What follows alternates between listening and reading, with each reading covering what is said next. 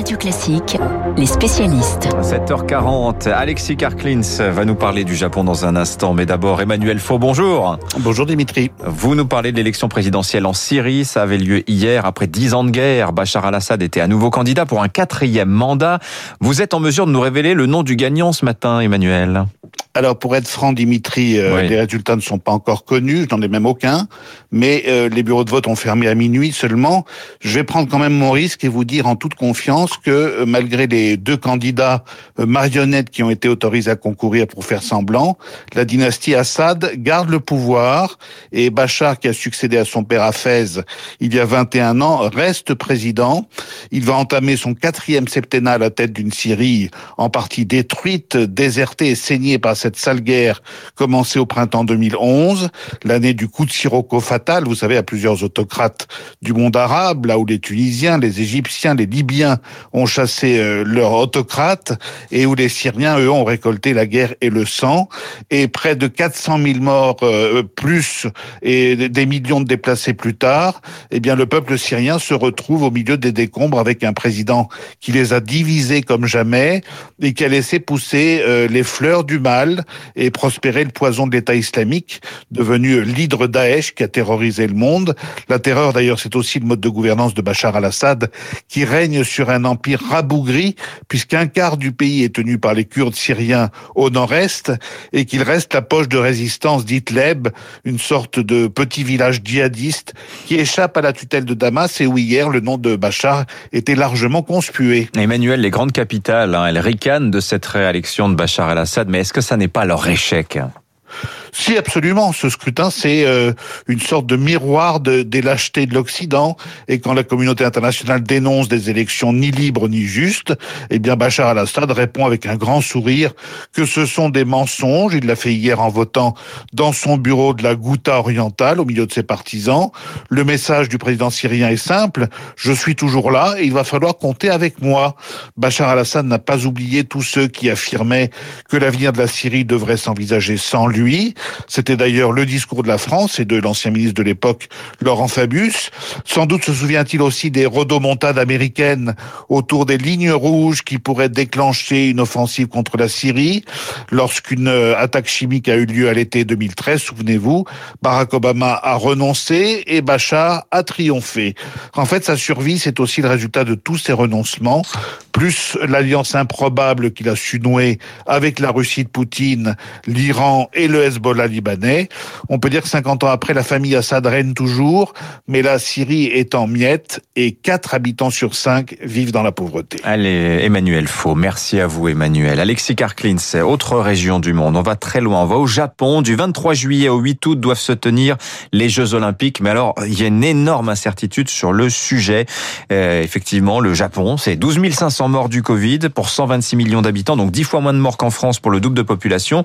Ils en sont où les Japonais? Actuellement avec l'épidémie alors, c'est vrai que on parle peu du Japon ici, euh, et pourtant, c'est, je rappelle, c'est quand même la troisième économie du monde, c'est la deuxième économie asiatique. C'est un PIB qui globalement correspond au PIB français plus celui de l'Espagne en cumulé, donc c'est une économie qui compte, c'est 5% de l'économie mondiale, et donc nécessairement on regarde la, santé de cette économie. Et le Covid a beaucoup beaucoup influencé l'économie de, de, ce pays, comme tous les autres d'ailleurs depuis euh, depuis un an et demi, et en particulier en 2021, où en est l'épidémie? Très concrètement, le Japon est en train de traverser sa quatrième vague. Alors, quand on parle de vague, vous avez rappelé un chiffre, hein, qui est le nombre de décès. On est presque à dix fois moins que le nombre de décès en France.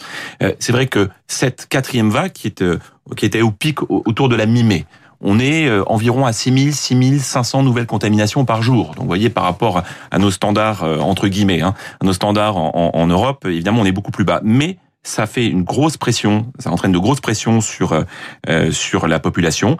Pourquoi? D'abord parce qu'on est sur un pays euh, où il y a une population qui est âgée. Vous savez que c'est le pays le plus âgé du monde. Hein. Il y a 36 millions de, Japonais qui ont plus de 65 ans donc forcément plus exposé.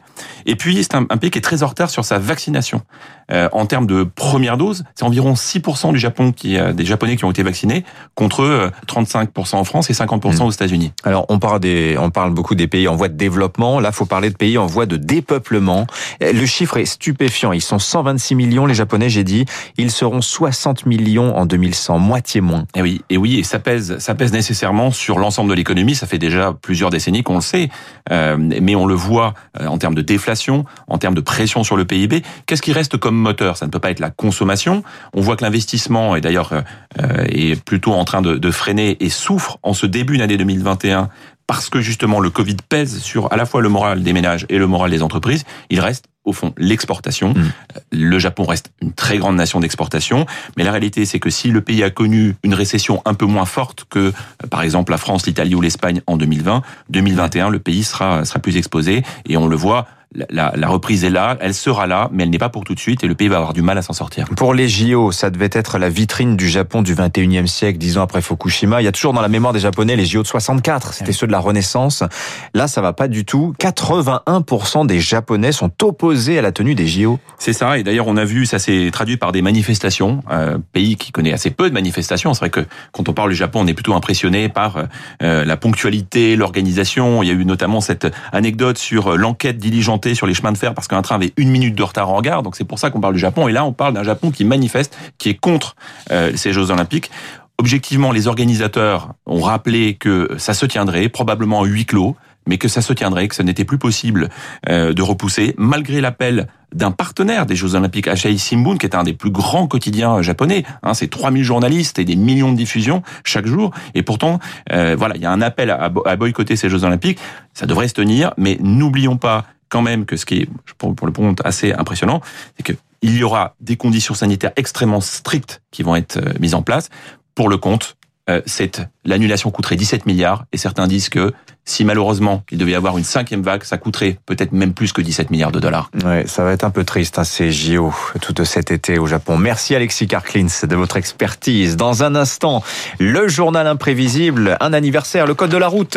Il a 100 ans aujourd'hui, on voit ça avec